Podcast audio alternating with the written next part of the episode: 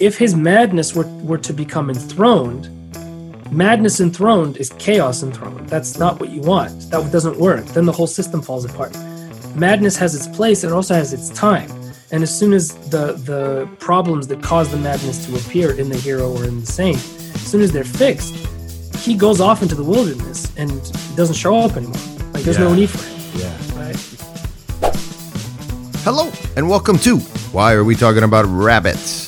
That's the podcast aimed at folks who, like Neo in the Matrix, feel a little bit dislocated in life. I think all of us feel that way. On this show, we talk about heavy things lightly. So we go beyond rhetorical rabbits, quickly reproduce media memes. We get into contemporary culture by looking at things from an old world historical perspective, the world before the Enlightenment.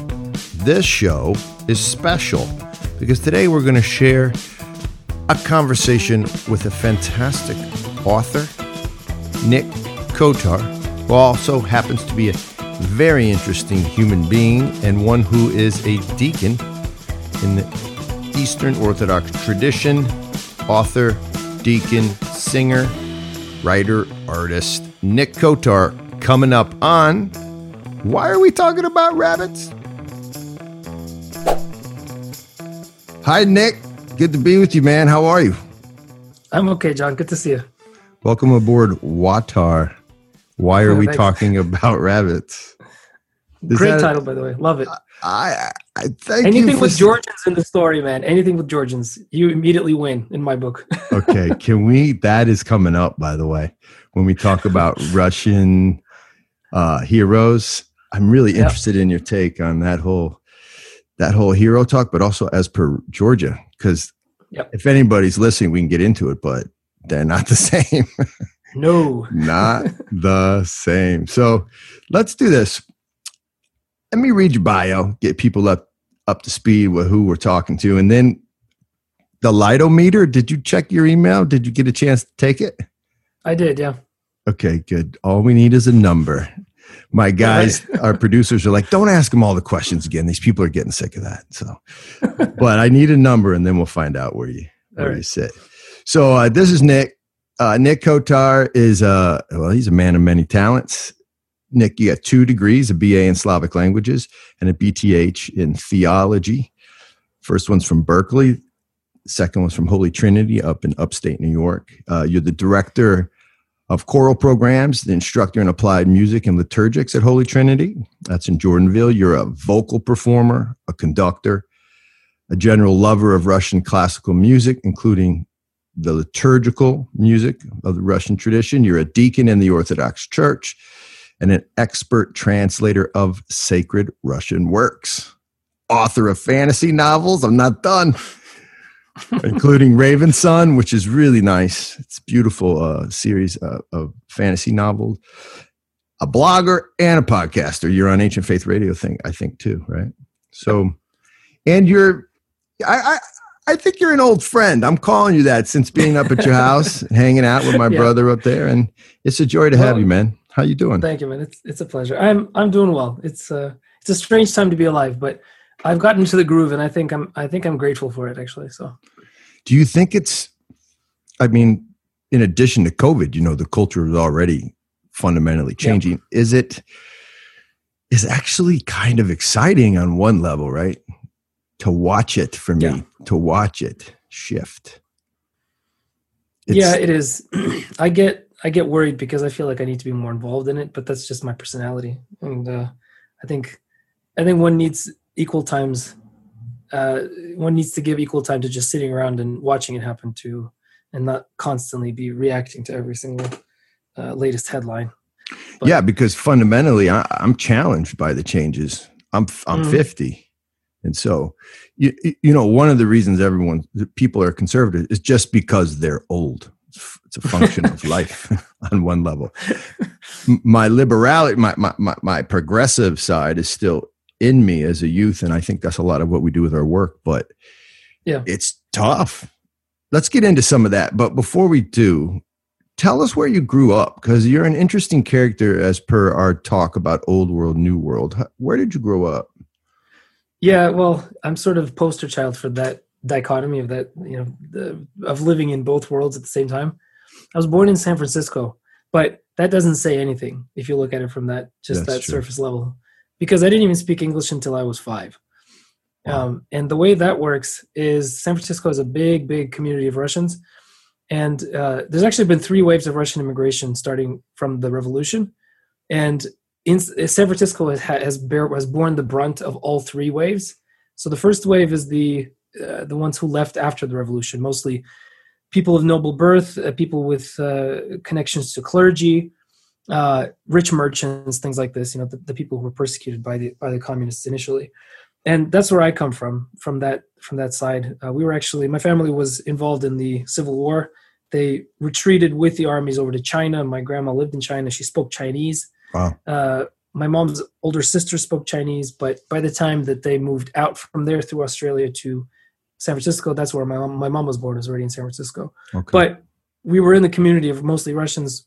We hung out only with Russian people. We went to church in the local Russian church that didn't have any English in the services, and there was always a really big emphasis on making sure that uh, at home we speak Russian. Mhm. And I'm continuing that. My kids speak Russian first too. So How many kids you have? three. And they're speaking Russian at home Yeah. and English when they go to school. Well, okay, so the eldest is six. He's already speaking English, but we're homeschooling him because of well, a variety of reasons. Uh, the most important one being that uh, right now being in in, in schools is not a good idea.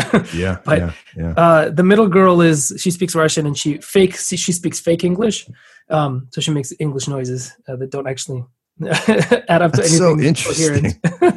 That's so interesting. You, you know why is my my brother who we spoke to in a previous podcast. Same for his kids. Only his older Mm-hmm. kids can speak English, but he's in Greece, man. You're you, you live in New York. yeah, That's amazing. yeah, Yeah. they're they're fourth generation, so and they're still speaking Russian first. So it's hard, but it's possible if you really want it, So which we do.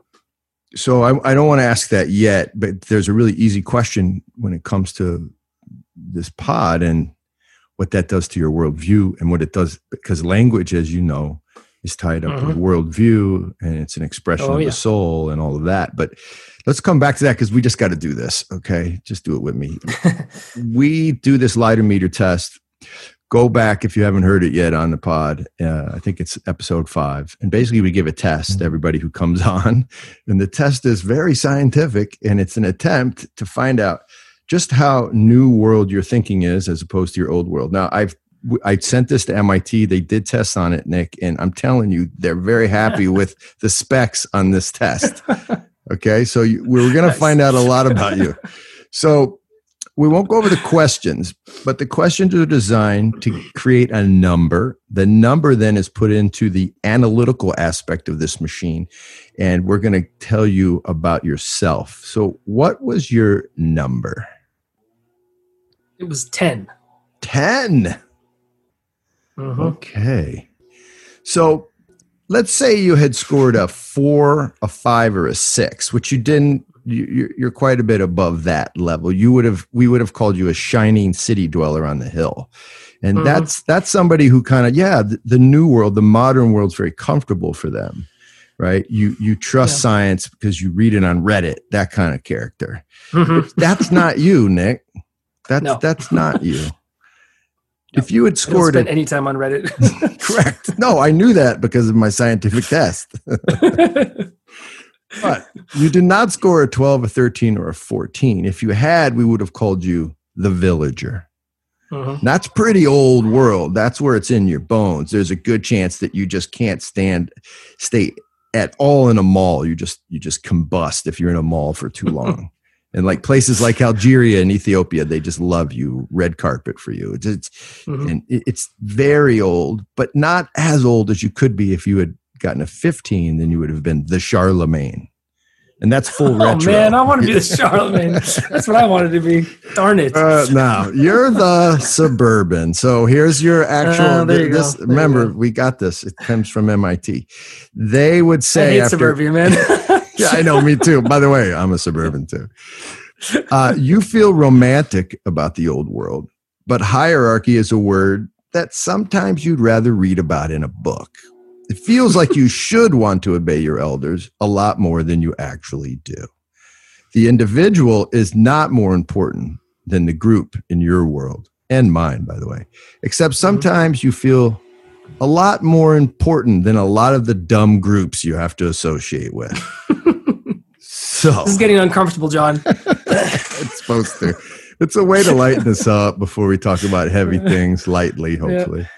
So that's where we are. Thanks for playing the suburban. No problem. the suburban. I'm sorry. I'm disappointed in myself, man. Yeah, it's too low, man. Too low for you. By the way, it's also science. All right. Yeah. Let's let's talk. T- tell just tell us about the Raven Son series before we get into my first question. What are you trying to do with those books? And do you as you write them and conceive them and as you've gone through them and to tell this this beautiful story, is it old world to you? Is it pre-enlightenment stuff you're trying to teach us about? Or do you are you trying not to teach? Are you just trying to sort of live, feel, and then and just turn words into artistry that that gives people a real sense of beauty? Overall, what are you doing with those books? Yeah, a lot of questions there, John. I'm sorry, uh, bad interview. That's okay. No, no, no, it's good. It it gives me a a big road down which to travel. Well, it's funny that you should mention the old world because it started out initially uh, as a way for me to make sense of a pilgrimage that I took to Jerusalem. Um, and when I was there, it was with a group of 100 young people, and it was one of those, you know, kind of really life changing things for a variety of reasons, not only for for reasons of kind of religious awakening, but for reasons of other kinds of awakening. We were young. There was a lot of a lot of nonsense going on in the group during the um, during the pilgrimage. A lot of good, a lot of bad. Um, so it was a it was it was an interesting experience, and there was no way that I was going to remember all of it. So I took a took one of those moleskin uh, notebooks with me, mm-hmm. and. I made sure to write every day. And I wrote over 100 pages of of stuff as I was going through it all. And it ended up being a long summer where I visited Russia and then I visited uh, Romania. I went and worked in an orphanage in Romania for that same year. So it was it was a crazy, crazy summer. And I came back and I thought, okay, well, I'm going to type it out for myself so I can have something that I can refer to whenever I'm, you know, down or whenever I want to remember why it is that I do the things that I do. Mm-hmm. Except it wouldn't come out. Like I couldn't rewrite it. It felt wrong. It felt wrong to rewrite the, the thing exactly as it happened. And mm. it started to write itself as a story. It started to write itself as a fairy tale, um, where the main character was essentially me, at least in the beginning. And it was his kind of awakening to a larger world outside of merely his own wants and desires. Mm-hmm. And it's, you know, he goes through a lot of personal angst and, and uh, does a lot of stupid things. Um, but as I, I wrote it over a long time, and as I was writing, I started to work more on the um, craft of the thing and also to I've always been a big reader and I've always been a big lover of, of uh, Tolkien and, and the Inklings and C.S. Lewis and those guys. Mm-hmm. And as I'm starting to write, I'm thinking, wait a minute, what they're doing is something that I want to do too, which is basically it's kind of re enchanting an experience of everyday life through storytelling. And so, no, I'm not teaching because I'm, I'm telling a story, but the stories that I tell, they're crafted in a certain way I want them to be crafted in a way that, that provides enjoyment, but also makes you stop and think about who you are, where you are, and what you're doing with yourself. Mm-hmm. Which I think, honestly, I think all stories need to do that. I'm not one of those people that believes that uh, that the recipient of the story makes the meaning. That's that's a very postmodern idea, right? The, the Roland Barthes, the French philo- uh, mm-hmm. postmodernist philosopher, believed that the author, as soon as he writes a story, or any content creator, storyteller, as soon as he or she makes their story, they have to let go of the of the story, and then the meaning is entirely encapsulated in the experience of the receiver. Mm-hmm. I don't mm-hmm. think that's true. I think the receiver and the uh, producer come into a kind of dialogue, and they have to work together to achieve common meaning. I think there's community that is created in storytelling. Storytelling has always been a matter of, of community building, always, and it doesn't matter that now the the medium is different, whether it's paper or right. podcast or audiobooks or whatever. So yes, there is a kind of didactic element to my to my stories, but it's almost secondary to a larger point, which is I want to create a world that is beautiful, that is inherently harmonious, and that uh, produces a feeling of enchantment and and appreciation in the reader, so that they spend less time in the ugliness of the real world, doom scrolling on Facebook and wasting their time uh, trolling people on Twitter. Right, right. Is there is there a moment? So, you know, I, I'm an American guy, but I fell in love with Dostoevsky, and he has Yeah. a theory of beauty. And I know Mhm. you think about these things. I do. Is there some outcome in the reader that you hope doesn't happen, where they take away something that is fundamentally other than what you tried to do? I'll give you an example. Dostoevsky said that fundamentally, my books say something about creation, that there was nothing and then there is something, and that that's Mm. beautiful.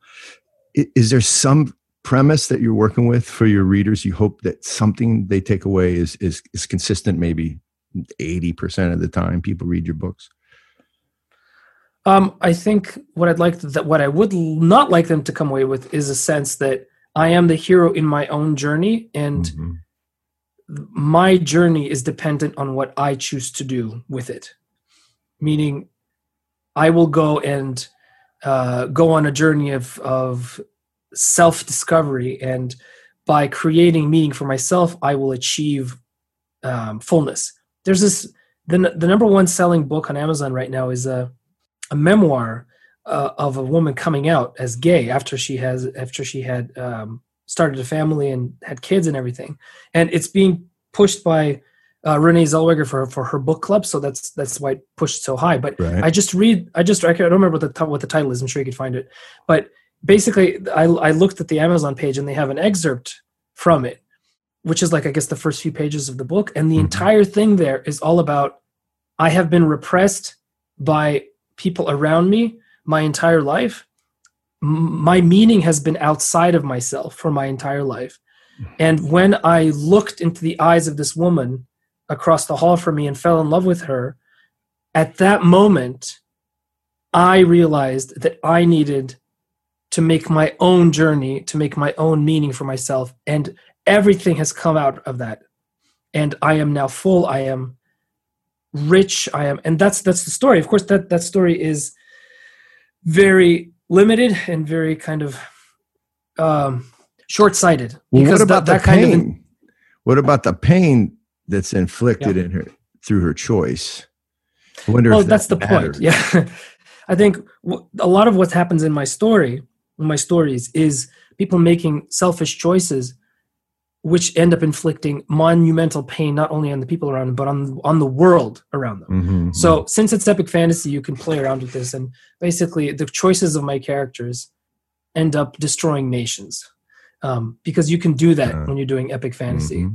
and but the point there isn't that i'm just kind of making a big story because i have a big canvas with it, with which to work it's because i actually believe that personal decisions affect the choices of nations. And it's not just for people like hitler. I think it's true of every individual human Mhm. being. I mean what was it that solzhenitsyn said? It's like the the line between good and evil isn't isn't bet- isn't the line between parties. It isn't the line between countries. It's the line between every single human heart. So that means by implication that every single human heart has to be worth its weight in gold. That means every choice that you make has a cosmic significance. Well, I think for in popular lore, this is the butterfly effect in some way. That, that it Yeah. does matter. It fundamentally does matter. And it also, by the way, tie this in if you can, because you're also a deacon in the Orthodox Church. There, there's an original sin concept here that's different than the, the, the perhaps the the rational, more Western understanding of the Catholic Church. But there is sort of a fluttering of sin that goes along with each decision we make that's Mhm. pushed out into the world. I I wonder, do you can you do you see a connection between that that woman's story and the way that it will actually it will actually uh, turn out to be repercussion in, in all the people's lives around her is that what original sin is that what sin is is is that is that what's happening Yeah, maybe. Um, there's certainly an aspect of that, and I think what you're hitting at here is is important, and it's something that you find in all of the fairy tales. It's the essential distinction between self selfness and selflessness, and eh, fairy tales are great because what they do is that they they distill really complicated life problems into really simple choices for for Mhm. characters in very stripped down circumstances. So today I was working on one of my one of the episodes for my upcoming new podcast where I'm retelling Russian fairy tales, and in very obvious ways, this main character, who's a young girl, uh, flaunts um, her riches uh, in very obvious ways, only to make a, a point and to kind of make fun of everybody around her. And it seems to be innocent and seems to have, no problems. But the the impetus for that is she wants to uh, kind of she's the youngest child she's constantly being laughed at so she wants to put one up on everybody mm-hmm. she wants to have a moment of uh, self-empowerment all right in in every way. And because mm-hmm. of that she loses everything. And so very clearly understanding that that was the reason why she did it even though that's not spoken in the story but it's implied mm-hmm. she puts on a pair of, of steel shoes metal shoes. She puts on a metal cap. She, she uh, grabs a metal staff and and takes three metal loaves of bread which are her only food uh, through this journey that she then takes. And she can only find what she is seeking after she uh, if she after she wears out all three pairs of metal shoes, which is a great image for wow. taking on taking on uh, hardship on oneself, embracing discomfort for the sake of other, not for the sake of self. So, okay, this is great because one of the things I definitely want to talk about. Um, so, as a Russian American and a writer and a worshiper in the Orthodox tradition, can you identify for us and help us with this? First of all, there's two questions in this, and you can already tell that I do ask too many questions. So I don't want to lose track, though. Let's start yeah. with the first one, which is Is there a character, is there a flavor to the Russian story slash hero? Because yeah. you've actually written a book on this, right? Heroes for All Time. Yeah. Mm-hmm. That is I don't. We don't have to say fundamentally, but it's definitely different than than say the Western American yeah. narrative about heroes and about stories. Can you feel it? Is it real? And I guess the second one is: is does that make Russia old world, or is it a hybrid? What is Russia in the old world, new world conception to you? And then second, does that make their stories fundamentally different? Oh, totally. The, the stories are are fundamentally different. Um, and I think that there are different heroes in the Russian tradition. So my answer is necessarily going to be limiting, but I think to make the point that that you're trying to get me to make, mm-hmm. the uh, this I think the quintessential and most wildly different hero with reference to the Western heroic model is the Fool. And yes. Ivan the Fool is a central heroic character in many of the Russian fairy tales. And the Fool Saint, the Fool for Christ, is a central heroic figure in uh, hagiographic literature, in the literature of the lives of the saints, uh, from the very beginning of, of Russia's acceptance of Christianity. And there's always been a lot of power that that that, that character has had, precisely mm-hmm. because he inverts all of the established hierarchical structures, not because hierarchy is bad, but because hierarchy has stopped being hierarchy. Right. So he right. begins to do things like well, there's a, there's famous there's famous lives of saints from like the 16th century where you have uh, one of these fools for Christ uh, who shows up in in a novel in a recent novel by Evgeny Vodolazkin called Laurus, which you can find. Oh, I was just getting, by the way that I yeah. love this book. Love, love. It's a really really good book. Great. But there's a story there about how well the the, the pugilist, uh, the holy fools is that, that's funny enough where you have territorial uh, fool saints fighting each other while while walking on water. Uh, Literally walking on water and boxing yeah. each other. Yeah. And they're saints I mean, and they're holy. Yeah, they're saints. yes, because you have to you have to make sure the harmony of the world is preserved. And if you walk across you know a line invisible line that you know nobody's really determined and you've broken the harmony you've caused chaos to flow in and you can't have that oh, but you know things like fantastic. you know he'll walk by the house of a of a of a known sinner and uh, he'll walk right past it and, and not do anything mm-hmm. to it. Mm-hmm. And then you'll walk by the house of of a well-known virtuous person and start throwing rocks at it, right? Mm-hmm. And people are like, "Why are you throwing rocks at the virtuous person's house and ignoring the you know the sinner's house?" It's like, "Hello, this in the sinner's house, the demons are inside. Duh." Yeah. And the virtuous person, they're outside trying to get in. So I'm I'm helping him out. I'm getting rid of the demons, man. great. That's great. I think of Saint Xenia of Petersburg, who yeah. whose husband treats her like hell her whole life. Yeah. He dies and then she wears his clothes, sells all of her possessions, yeah. and tries to save his life by actually begging on his behalf in his clothes, which were the same clothes he wore to beat her. It, this is all upside down, right? Yeah, totally. But heroic.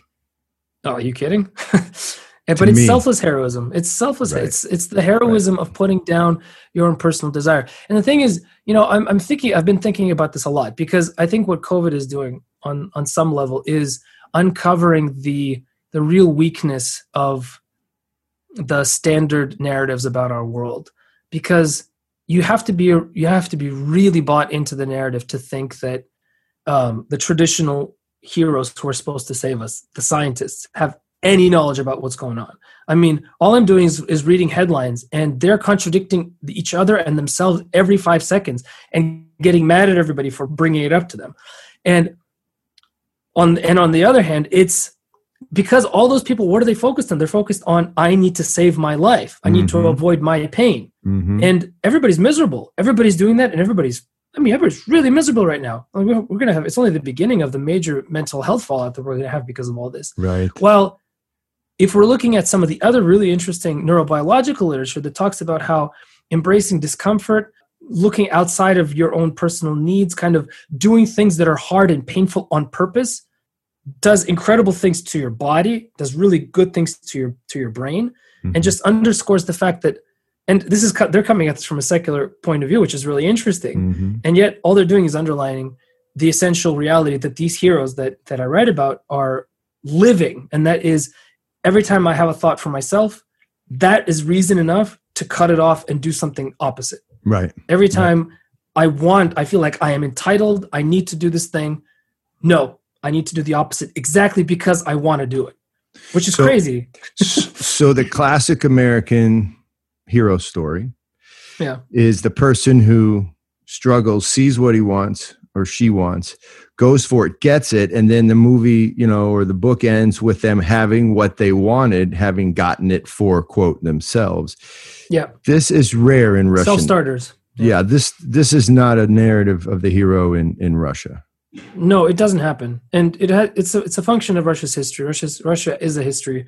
It, Russia's uh, history is dominated by hier- very strong hierarchical structures. Mhm, Um, mhm. So, on the one hand, it, all the stories reflect that very strong sense of duty, so, so strong sense of love for soil, love for for czar, love for church, Mhm. but it also simultaneously has this undercurrent of rebellion.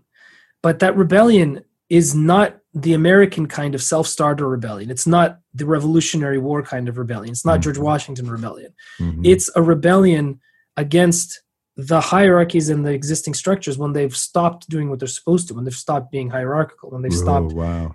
when when they've stopped doing uh, enacting the order of the cosmos on Earth. Wow. Uh, and so then you have the fools coming out and completely upending everything. And a lot of those, uh, in a lot of those fairy tales, the fool becomes the king, but at the end, and the king dies, or the king ends up doing something really stupid and killing himself by accident, or something Mhm. like that, or he gets, or he gets kicked out by the people, or stuff like this. it makes me think of Ostrov, the the movie The Mhm. Island, which I showed to my class of very American eighteen year olds for Yeah. a number of years. It was fascinating watching the uh, the cognitive dissonance there, but yeah, it was really amazing because they kept trying to figure out why I was so happy with the fool because he was quite mean.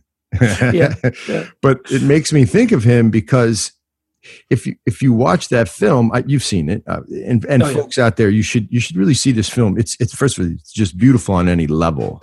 yeah, Um, It's also really informative about a Russian asceticism and Russia, I think. But Mhm.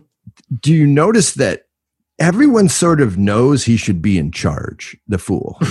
Everybody sort of knows it. In- including the man in charge, especially the man in charge. Exactly. But Yeah. the fool will not be in charge. He refuses because mm-hmm. then all of his power, well, not power, that's the wrong word, but his purpose is now, right, defeated. And yeah, and he he might not think of it that way, but that's essentially the reality, right? I mean, he's thinking about I need to avoid any situation in which I become drunk with power and lose my Right. my right. unique road to salvation, which is complete and utter self denial, um, even to a comic extent or even to an extreme extent. But effectively, that's what happens because as soon as he would accept the mantle of the of the abbot, as soon as he would become in charge, if his madness were, were to become enthroned, madness enthroned is chaos enthroned. That's not what you want. That Right. doesn't work. Then the whole system falls Right. apart. Madness has its place, it also has its time. And as soon as the the problems that cause the madness to appear in the hero or in the saint, as soon as they're fixed, he goes off into the wilderness and he doesn't show up anymore. Like there's no need for him, Yeah. right? But you could even hear my New World rational linear thought, which was that he was doing it for a purpose for step A Right. to step B to step C. Yeah. But actually, Right. was He he wasn't like thinking about all. it. Yeah, No. yeah, yeah. That was a side effect. Yeah, yeah, that's right. And that's and I think that's the way even me for sure watching it the first time. Because remember, I'm an Orthodox convert. You I'm always I think that's the very that's the very reason for this podcast is because mm-hmm. almost every day, really every day, if I really stop, I'm constantly adjusting what I was to what I should be, which is what Mhm. the Orthodox faith is calling me to all the time. And it's Yeah. really impossible. It's, it's it's really a fool's errand, except for in the foolishness, I become wise. It's crazy. Yeah, and it, you don't become wise. Wisdom is thrust upon you. right, right, exactly. I'm filled. Right. Yeah. It's not me. It's not an No. acquisition. It's and an you don't know when it's going to happen. You can't predict it. And so, as you're writing in terms of the Russian hero, Yeah. um, do you get caught up living in America?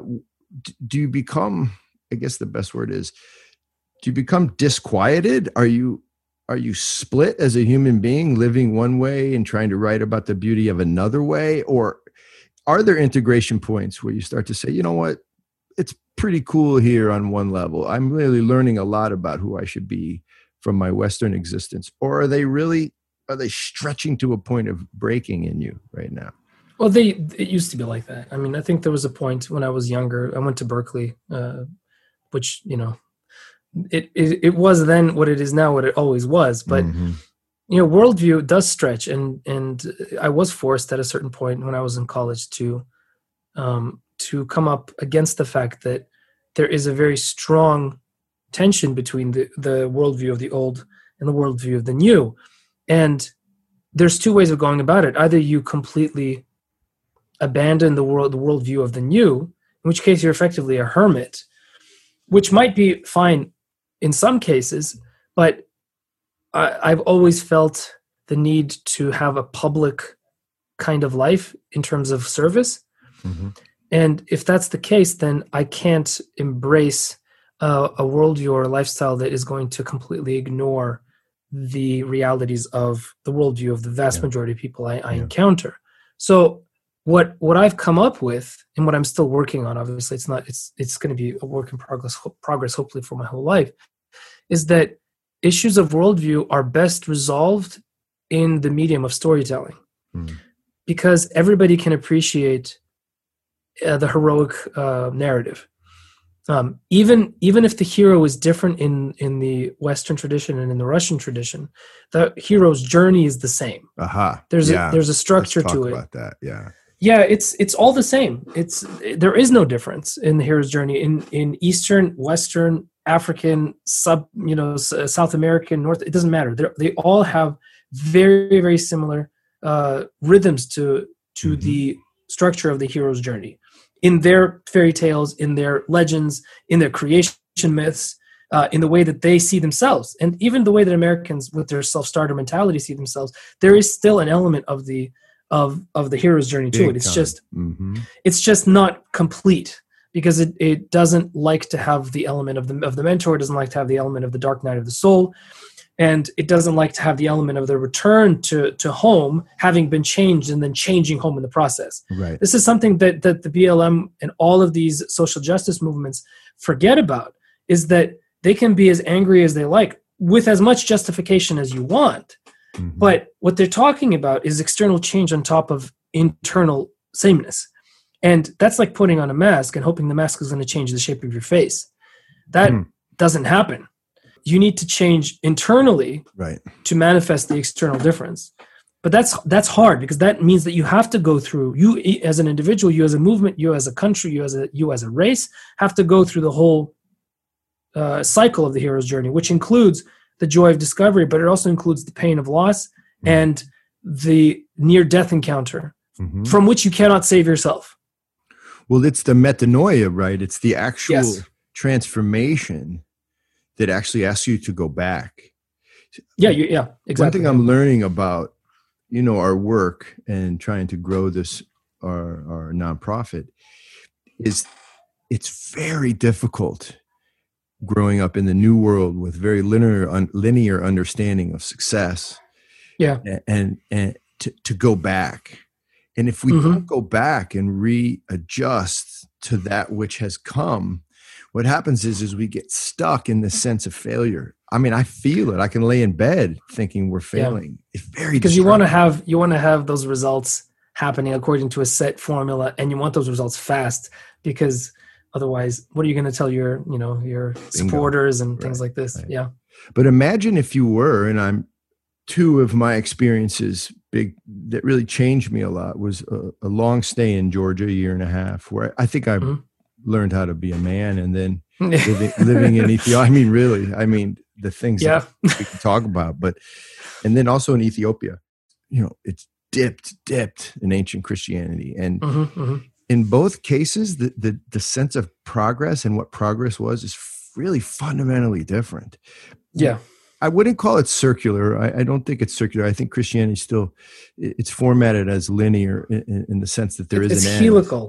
It's Yeah. Yeah, explain that. What do you mean by that? so the the the far eastern way of viewing the world is is a never ending circle that you can't get out of Mhm. right which is why you need to ultimately the only way of breaking that circle is to is, is dissolution of self into whatever it is nirvana or whatever right and the the the lie of you know the light people as you call them is that there is a point at which we begin and that point is is low and we move progressively upward and outward towards the point in the future at which all human perfection will be achieved. Um, but the, everything about the orthodox worldview down down to the cyclical nature of the uh, liturgical calendar, the way that people interact with uh, history, the way that they tell their stories, to the way that they live their lives is has a, an element of, of circularity to it because there's a definite uh, repeating element to it. We do the same liturgical cycle every year, but we recognize that it's not the same day as it was last year. But there's also an element of moving forward because we have to work constantly on uh, on the process of realizing ourselves That's right. uh, because we are not ourselves and that's another lie that that uh, that the west is trying to sell us is that we are in some sense uh, complete human beings that just need to be uncovered like all of the la- layers of the onion have to be unpeeled and in the middle there's this golden center That's right. but the the christian view is more that we are not ourselves but we can become ourselves hmm if we engage fully in this cyclical but forward moving Can you call it iterative? That's what we call it in our work. Mm. It's iterative. In other words, Yeah. you it's both which is beautiful, right? It's both linear in the sense that it it does lead you up, but it leads you up after going back. So Yep. it's it's around to go up. And I wish I could draw it because I we all it, yeah. the, the key to understanding it though is is is that there is an end point. There is an alpha, there is an omega. Yeah. But how you get there often looks like you're going back. Well, you have to go down to go up, and that means you have to go through the through the sort of small self death, free, fairly frequently if you want to have the success of the of the up, right? So, how do you do this? Because this is interesting because you're a writer. Mhm. And, and as a writer, you, there's no way you can assail the, the notion that Western literature is in some way Christian, or at least it has Yeah. been, right? Because that Yeah, may have been anymore, but yeah. eclipsed now. And that that Christian that Christian premise, right, Mhm. leads us to basically put the, the crucifixion and the resurrection into almost all aspects of our culture, especially into our art. It's become a part of what the West knows as, you know, the, the telling of the truth in terms of art. So Sure. th- th- this is a question I have. But that telling comes from a very westernized Christianity Yeah, a Protestant Christianity that I would argue on some levels people don't like this, but it's it's heretical in a way. It leads us away from perhaps the end truth. And so if Mhm. that's happening where we're you and I are grasping toward to hold on to maybe something in culture that we find beautiful, which is this Christian narrative. Yeah. But if it wasn't a fully Christian narrative, does it make any sense to try to hold on to it now as it as it as it goes away? Or is it well, really let it burn and start from something new? What what do you think as a Christian in the middle in terms of your orthodoxy on this? Well, it's it's a really interesting question, but it's it's uh, it's it's very very vague and very broad. And so I would I would um, I would ask for clarification in terms of what exactly are we talking about when, it, when okay, let's do it. Christian let's art. Because if we're talking about the a very specific aspect of it, let's say what we consider to be the good literature, you know, the the realistic novel of the 18th, 19th, early 20th century, okay. as the kind of pinnacle of liter- literary um, culture in you know in world history in some in some sense because you know you can make the argument that you know the novels of Dostoevsky or the novels of George Eliot or the novels of you know pick you know, James French Joyce James Joyce any had the kind of cultural effect like nothing else before its time so if we're looking at that then I, t- I say to you that I think that the realistic novel is dying and I think it's okay that the realistic novel is dying Okay, so you're calling um, it realistic. I got you. Okay, I like that term. Well, because I think most people, when most people are talking about literature, they're ta- they're not talking about Lord of the Rings.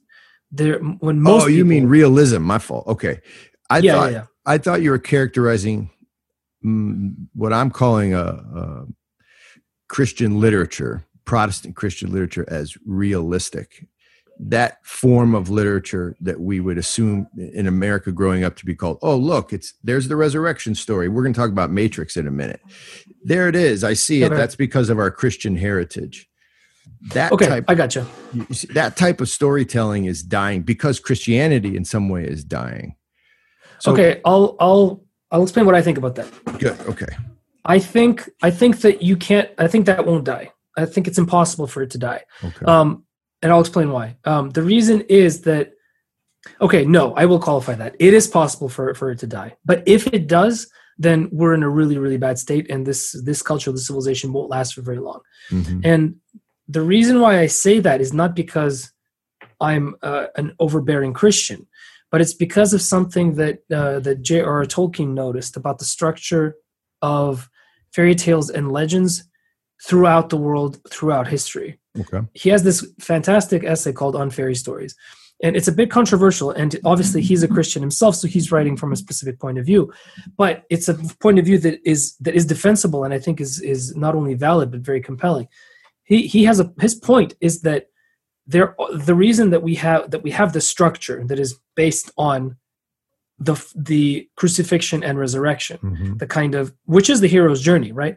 Mm-hmm. Is because all all stories that came before the coming of Christ were predictions, were prophecies.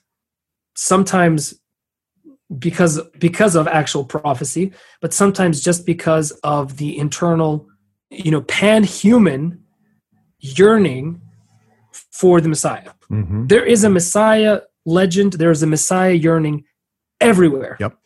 Everywhere. I mean, there's like maybe one or two tiny little, extremely, extremely isolated tribes somewhere in the Amazon that don't have a that don't have a Messiah legend. But that's probably more because of a bastardization of of a, un, an unnatural kind of development of their, if you want to call it primitivity. that's that's a loaded term sure. because they had they have had so little contact with the outside world. But any society that has any contact with other human beings has always had a Messiah uh, story. Mm-hmm. And Tolkien says it's because either they've they have prophecy, actual prophecy, or because they yearn for the coming of Christ.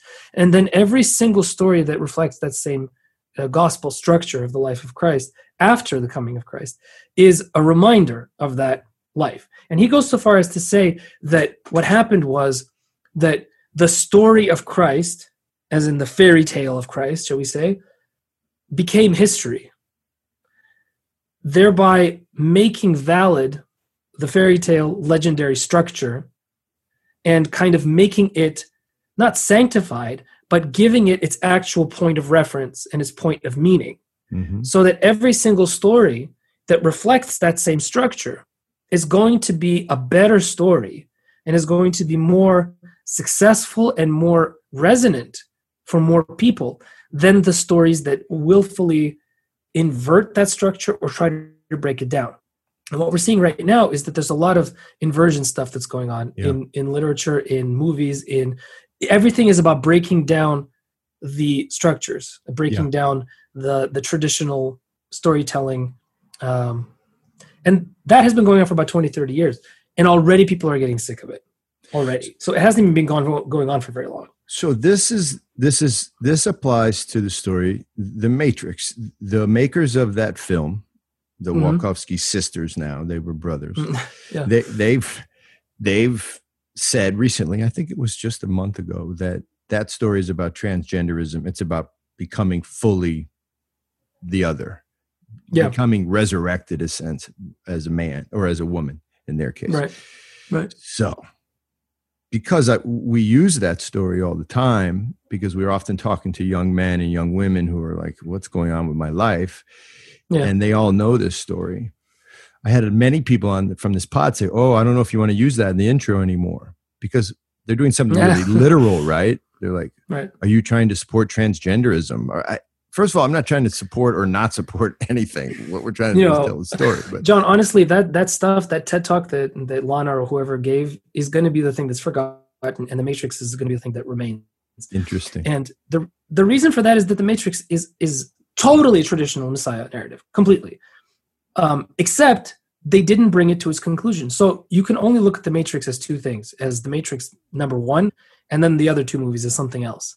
Yeah, and I think right. if if we're talking, uh, obviously the they were going through some really difficult stuff themselves. The directors were as they were making this thing, um, because they they lost handle they lost the handle of their narrative in, in movies two and three. I think everybody agrees that movies two and three are nowhere near as good as movie everybody one. Everybody agrees. Everybody, everybody. Be, and why? It's because bo- movie one is such so clearly following the the traditional heroic journey. I mean, it's yep. very clearly that. It's very clear. Um, and it works on its own as as a standalone movie. You don't need to watch movies two and three. It's a so uh, completely are, self-contained story. Are we arrogant fellas no. sitting oh, here yes, because we are like we're, we're definitely arrogant okay all right guilty but but there's a i can just hear some of my friends saying so let me just get this straight it just happens that the story that you believe to be true is also the story for all of human nature i mean all of humankind oh, yeah that worked out well for you it did it did though right it did Nicholas know, Kotar, it, everybody. It, no, come on. Yeah, it sounds arrogant, but what I'm talking about isn't my story is better than yours. Right. What I'm talking about is let's be honest about what it means to be human. Let's be honest. It doesn't matter what our uh, political affiliation is. Doesn't matter what our philosophical affiliations are. Let's just be honest about our basic desires and wants for our lives. And let's let's just be honest about what are the things that make us happy and what are the things that give us meaning and what are the things that stay with us.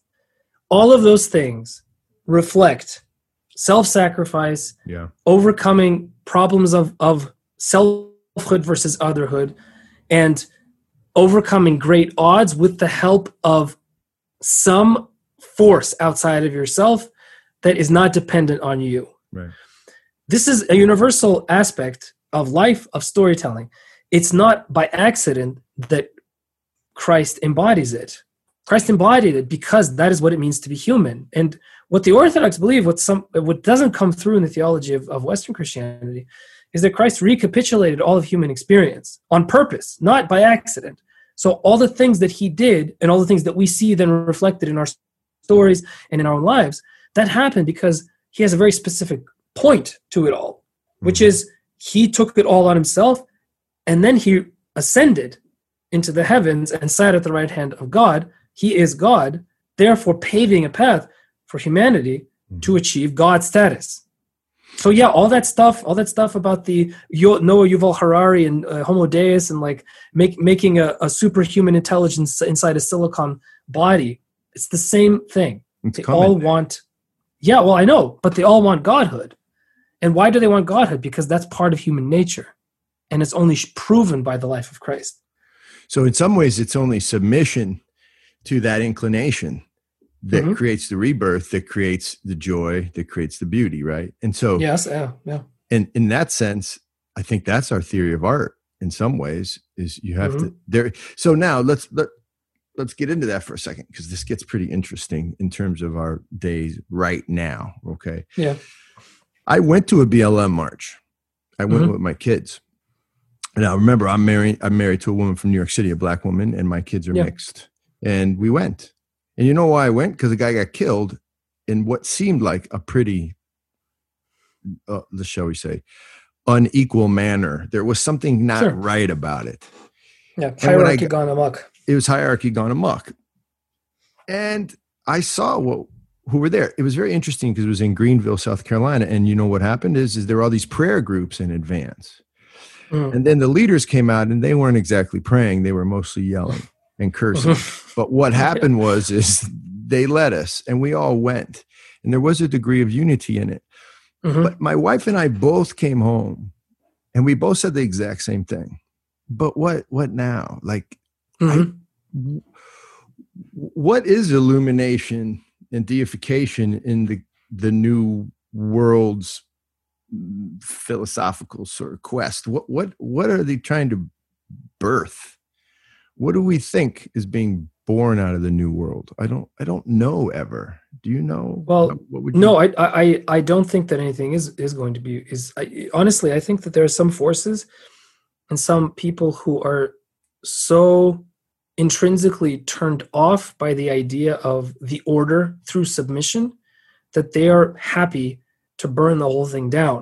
I'm not necessarily saying that BLM is that, but I am thinking of somebody like in like um, uh, Bazarov in uh, Fathers and Sons by um, uh, by Turgenev, or or or the uh, you know the very prophetic, scarily prophetic novel by Dostoevsky, uh, The Possessed, Mhm. which shows the revolutionary spirit and its natural consequences. That the rev- the revolutionary spirit, no matter what, no matter how noble its ends, if the revolutionary spirit doesn't acknowledge the essential fact of human nature needing submission to a higher cause, which is outside of itself, it can't be contained within itself, then it will burn everything down because it can't achieve it. And it's better that everything burn than I can't have self deification. so, so as a divine stand-in you're not convinced about equality as being the thing we can all work toward that's outside of ourselves Look, I'm, I'm going to answer that question in a roundabout way. okay because I want to bring your attention to the fact that the response of so many people to the racial injustice has been digital blackface. Have you seen this? Yeah, I have. hmm So there's this really and that's not that's not about equality. That's about guilt. That's about I have this thing inside me that will never go away that is eating away at me. So I want to do everything possible to externally cover that shame and cover that pain.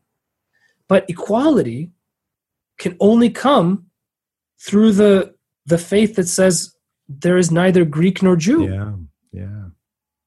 because how else are you going to have it because the because this world is is it's rigged the world is rigged and human nature is rigged against us and you talked about original sin and i think if we could get back to to that point my in my in my understanding as storyteller original sin is the inevitable tendency for human beings when left to their own devices to make the wrong choice Yeah. and that choice not only rebounding on themselves but rebounding on everyone else around them so unless you subject yourself submit yourself willingly to an impartial and objective ideal and that ideal by definition has to be divine otherwise it's going to be fallible just like you are then you're not going to succeed and this is why so many social justice warriors actually believe in the fundamental goodness of human nature, contrary to everything that they see around them all the time. So many of them, if you push them against the wall and, and ask them, what do you think? They'll think, I think humans are essentially good. And all you need to do is give the proper arrangement around them, Mhm. utopia, Yeah. and then they'll all start acting right. But we have the 20th century to prove the exact opposite. a century of unimaginable bloodshed, unimaginable hatred. Let me push you though. Let Do. me, let me push you. So we come back. Well, we go and we work and we see these traditional cultures, and Russia's sort of in the middle. You know, Russia Yeah, has it's its- trying to figure its way out. Yeah. Yeah. And one of the things that's that's really evident is there's a, uh, a hierarchical um, there's a there's there's a hierarchy that exists that is oppressive Oh yeah. and i don't know that any pre-enlightenment society avoided that fate and so, so i think some people would argue i'll just pretend i'm not pretending actually a lot of me is a new world in this in the way Yeah. that i think what makes you think this right attempt that you're describing as ending in failure. Why not leave what was which was a pretty profound dysfunction in terms of hierarchy and a real lack of quote freedom? Now i, I would take on that term. We could take on that. Freedom's very very very sticky wicket but a lack of shall we say opportunity. Um, Yeah. i would rather go with that unknown than that known. W- w- what's your response to that You mean you'd rather go with the, with the new? the new unknown, which says Mhm. maybe I can do what I want and things will work out, versus the the known, which is a real dysfunctional hierarchy that oppresses people and doesn't, you know, any way you cut it, that allows for less opportunity anyway, at least as an. I mean, yeah, I totally, I totally hear you. Look, I, I would be lying if if I didn't tell you that I am taking full advantage of the new unknown. um, you know, I am largely self-employed. Uh, you know, the the opportunities that the internet offers for creative professionals to actually make a living would have been unheard of under Mhm. the old system of the twisted hierarchies. So I hear you. I'm okay with the new world and living in it. Um, but but having one foot in the old, um, I am aware of the fact that what the new is doing is starting to repeat the cycle of what the old set up. uh-huh, so okay. They're trying. What it looks like to me is that we're trying to build another hierarchy with the same perversions of the old, just with the uh, with other people on top. in that's some what it looks ways, like this is this is Jordan Peterson, who uh, obviously I think most people know out there. He's saying you're going to just do a hierarchy. I don't care which one you're going to choose, but it's coming, and you better be aware of it. Is that more or less kind of what you're saying? I mean, it, that's exactly what I'm saying, because we we saw it happen in the 20th century. Mhm. You know, the revolutions, which were supposed to uh, equalize everything, they're supposed to they were supposed to make an interconnected world of, of, of equals, ended up in record time setting up tyrannies that killed more people than all of the twisted old hierarchies had had destroyed ever. Like Yeah. take the entire history of Western civilization and the number of deaths based on the wars of religion and compare it to World War II. Doesn't it's not even close. I mean, No, the numbers that people that died in World War II, it's not even close. People don't realize this. They think that, oh, you know, all those people that died because of Christian hatred throughout history, that's way more people. It's not. Oh, We don't. We can't. We can't understand what hundreds of millions means. We don't know what that means of death of dead people. It's not. It's not a number that is. Which it doesn't make sense. so this is interesting. So, how would you qualify? Is is Russia New World? Do you think it's Yeah. Well, there's there's there's two worlds in Russia. There's two worlds in Russia. That Russia is not a single world, and i- in some sense, it's always been two worlds at war with each other. Sometimes inside the individual human heart, something that the 19th century novelists talk about all the time. Uh, you know, the flirtation with with you know the enlightened West. speaking French.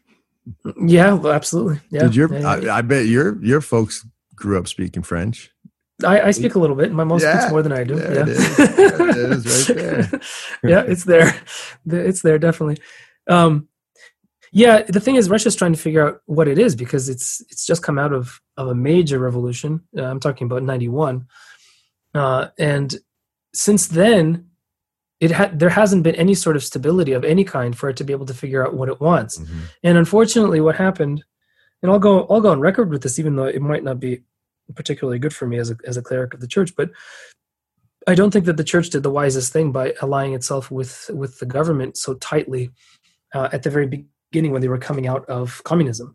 Um, I, I think, and there are people that that would agree with me. Plenty of people that don't, that would have preferred that the church take a slightly more independent stance as a kind of Mhm. mm, conscience of the nation. Because what unfortunately has happened is as as the regime in Russia has gotten um, more what word shall we use? Uh, unpredictable um, hmm. the educated elites of the in among the millennials feel no allegiance whatsoever to the old order.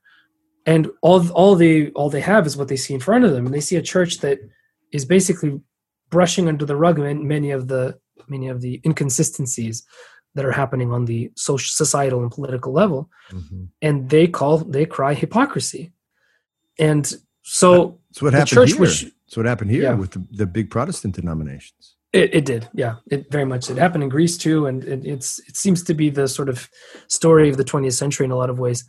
Um, the the issue, the problem is that the that the church seems not to have understood and not to have gotten it, and the reaction there is a reaction even in the church to suggest that okay, well maybe we should do the opposite and be friendly with the world and kind of be in the world and adopt all of the habits of the world, and maybe that thereby we might no, kind of that's it, not the answer. No. No. Nick. uh, I have how about didn't this reminds me of St. John Kronstadt. Didn't you translate a book and publish a book? Was that your book, My Life in Christ? Uh, I I didn't quite translate. Okay, well, uh, I saw there is a somewhere. translation. There there exists a translation in English that is unreadable, effectively, and I was hired to fix the translation. Got it. So I'm not officially listed as the translator. I'm listed as an editor, but it was a big, big job, and effectively it was oh a retranslation. I, oh I just Lord. I wasn't starting from scratch. I was fixing the existing one, but it needed a lot of work. Well, when you made it more readable and it was published, and I read it, I couldn't, I, I, couldn't stay in that space, man, because that book's hmm. so convicting. I mean, Lord have yeah. mercy. It, it hurts. incredible how much that book hurt me. I had to set it yeah. down and say, no, I'm just, I'm just going down here to Publix to pick up some soda. Like I couldn't, it was, but he says, I'm pretty sure it's in that book, or at least he's known to have said that some of what Russia, what happened to the to the people of Russia through the Bolshevik res- revolution was because they had fallen away. He was like, Sorry, "There's blood coming, and part of it yeah. is because we've brought it through our falling away of faith yeah. which i think speaks to what what you're saying we hope it's not happening again but i guess humans will do things again won't they yeah i just you just hope for the for the cycles to take a little bit of time in between them. And if, if we go through another cycle of the 20th century in, in the 21st that'll almost be unfair because we just got out of it. You'd think our historical memory would be fresh enough that we would that we wouldn't you know yeah. immediately re- repeat the mistakes of our parents. But you know the the rhetoric of revolution is always very enticing especially yeah. if if your life is empty. And the problem now is that we've embraced you know a distracted life because of our um, because of our gadgets because of our addictions to facebook and things like this so completely that we don't even know that our lives are terrible and that we hate them. All all we can recognize is the is the very very strong reactions that we have to external forces that push us here and there. Right right. Um, and that's a really dangerous place to be in. It's a very dangerous place to be well in. we'll wind down. I got i, I do want to say this there's a couple we could go on man i'm really this is fantastic but i i have, you what you just said reminded me of something that's a really hard lesson mm. and I'll probably lose half the people that listen to this right now but something fantastic happens, or it's fantastically interesting when um, in West Africa uh, we deal and live with and work with a lot of Muslims. Mm-hmm. Um, and in Islam, there's this. It's really Orthodox Christianity. It's really all the traditional. It's the old world on one level, but there's this really willingness to accept the suffering, to mm-hmm. to stay in it, yeah, and to know it as a gift but it also does something else what it does is is it it keeps you quote poor but what i hmm. always see is it keeps you free and what i mean by yeah. that is in the new world again i think this is true i can't say in a scientific way thankfully but with all the students i've taught because they don't stay in the suffering, they become a slave to their passion, to that mm-hmm. immediate desire for gratification. Yeah. And what they're actually doing is enslaving themselves because of an mm-hmm. unwillingness to accept the suffering. Yeah. And, and I don't know which world. I don't want to suffer. and I don't sure don't want you to. No. Man, there's a power in it. I'm talking about some of the poorest people in, in the world. There's a power in it. It's, it's, Yeah. it's amazing. I think that goes back to the hero conversation, right? No, it totally does. And uh, just before we- came on here to this podcast, I was just listening to an- a conversation with a, with an English guy who wrote a book about embracing discomfort in odd ways and how he was this anxiety-ridden uh, guy who had panic attacks all the time, Mm. and he ch- he started to study ancient traditions that dealt with human um, incompetence and human suffering and what to do with it, specifically the Stoics and the Buddhists. And he recognized that in a lot of these old world and ancient traditions, there's an emphasis on embracing suffering, sometimes willingly. And since he was in a position where the suffering wasn't imposed from outside, he imposed it on himself. He started to take cold showers every day, you know, Mm. uh, do like ice baths, uh, walk 102 miles just for the heck of it on foot as fast as he could, things like this. And okay, this might be super, you know, kind of surface level stuff, but his panic attacks stopped. He he he he managed to gauge a level of self mastery that he had none of Wow. before. And so what you're talking about is something slightly different. It's about it's about a way of life in places that don't have the benefits that we have that end up um, producing fruits that we can't because we're not poor that's that's a provocative statement and that's that's something that's worth talking about and thinking about for sure and i think that's that's why i th- honestly think that's why so many young people go out and and, and do Yeah, Um, that's right. b- both missionary work and just social work in poor places because they recognize that through that through living with them they come alive Yeah, that's definitely right. But I think of it as okay, again, shallow, but I actually think it's the exact same spiritual or philosophical rule in place, which is all the new dietary fads, mm-hmm. ketosis, which I've which I've done. I think Yeah. it's people literally trying to say, I got to break. It's. I think the health comes, yeah, in part from the food, but it comes from having mastered a crazy diet because what you're actually doing is Mhm. mastering your addictions on some level.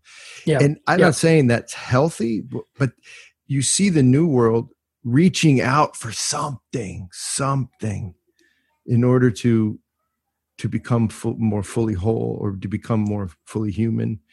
Hmm I do think there's a conversation in there, maybe not on this pod, but there's something in there. Will you do one more last co- question for me before Yeah. we go? of course This is a really cool one that I think some people will be interested in or not. But so in the modern world, we tend to want proof for things. In an earlier pod, I talk about I talked about the um, the narrative found in West Africa anyway, but really all all old world cultures that basically stands in for history. And in that narrative, all these magical things happen. For instance, in West Africa, the the, the um, uh, I'm forgetting his name right at this moment, but actually, it, from the Lion King, it's Simba. That's who this is. Mhm. He does Mhm. these incredible things, like he knocks down whole mountains with a spear, yada yada. Yeah yeah yeah In our tradition, in the Orthodox East, you have hagiography, Mhm. which we know to have happened. Yeah. What What do you say to that as a writer and a real knowledgeable guy about hagiography and Russian Russian fairy tales? What's true? What should we think of as true? What should we not worry about when it comes to hagiography or stories told about the past that don't feel real? How should we get a handle on those stories when they come to us and they're told to us to be real and true? Yeah, this is it's interesting. I think a lot of people don't even think about the possibility that miraculous um the stories of the miraculous can be true and so they immediately assume it's something that is uh, made up for for a reason of domination of other and so they immediately kind of put it into specific box and set it aside as not for me um, there's a there's a wonderful 20th century um, philosopher named uh, hans georg gadamer who writes about this as a kind of disease of modernity and he expresses it in this way. It's like most people have a most people when they relate to history or the way that people in the past viewed their history not the, the way we view history but the way people in the past viewed both their present and their history. When we're looking at them and and by reading old books or by reading hagi- hagiographies or or encountering texts from a different worldview, we don't have a conversation with them, meaning we don't accept them at face value. We don't eh, think that what they have to tell us has any value whatsoever. But if that were the case, and we would compare that to a conversation between two actual people in a, in a single room, that would be like me sitting down at a table with a notebook in my hand, asking a bunch of annoying questions of that person over there, hmm. listening to their answer, and never answering their questions, and just put, jotting down ideas. Like, okay, that's what you think, right? Mm-hmm. It's like Freud and and his, yeah, uh, that is what it's and, like. And, yeah, and that's an unnatural way of relating to anything. So if you're not going to relate to another person sitting across from you at the table while you're having coffee like that, why are you relating to history in that way? Why are you treating the people who've come in the past as though they're stupid wow. or un- underformed or in, unable to have a fully uh, il- illumined and enlightened view of the world? Why not have the mind experiment, the kind of thought experiment of accepting what they have to say as potentially true and just being in that space for a little bit? Yeah. Just read it and accept it that this is what they thought was true. And just be there for a while. Because we what we forget is that other people in times past thought differently than we do.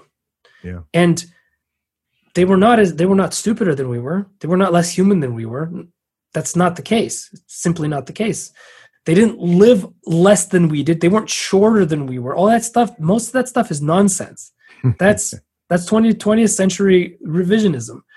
People did not live fewer lives, a fewer years than than we did in the, in the Middle you. Ages. This is really important. They, they didn't. No, they no. they really didn't. No, it's just died. if you take them. Yes, they died, and there was the plague. So if you take all of them together and take the average lifespan, it ends up shortening a lot because a lot of people died during the plague, and because infant mortality was higher. Yes, thank you. But they'd lived just as long as we did, no problems.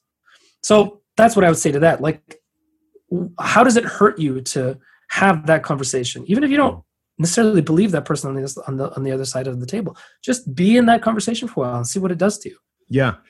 Yeah there's no doubt. That's what happened. I mean i can i can recall all the times in west africa and still today with the other guys who are there now. As soon as the story talk starts from the griot you're thinking as soon as you make that face and you think yeah. something's off you you now you're not bathed in it you're not able to actually participate in the story and what you end up doing is killing it right? Yeah. you think, you think of like dissection. You know even in the yeah, exactly. body there's a whole there's a whole reality. There's a whole I, I, don't say a living reality but there's a living spiritual reality even in the dead body. You got to yeah. watch out what you're doing there. So that's yeah. interesting. That's interesting. Well maybe we want to do it again because i promised the guys i would wouldn't go over an hour, and I did. Anytime, John.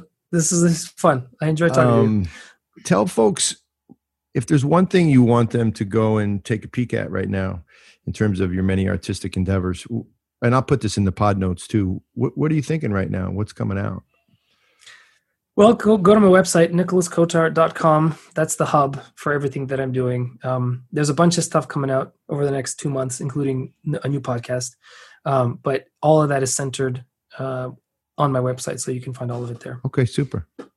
Super. I appreciate it. Um, maybe off off air we'll talk about I wrote Three Souls some time ago, but I'm putting it out again and I'm getting that same. I want to hear how you deal with this. I'm getting that same um, deep sense of not being able to live up to the words. In other words, yeah, insecurity. Uh-huh. Super interesting. Yeah. As I go, go buy my book. I'm like, or, or, or not. There's other things to do. You can watch Netflix. That's good too.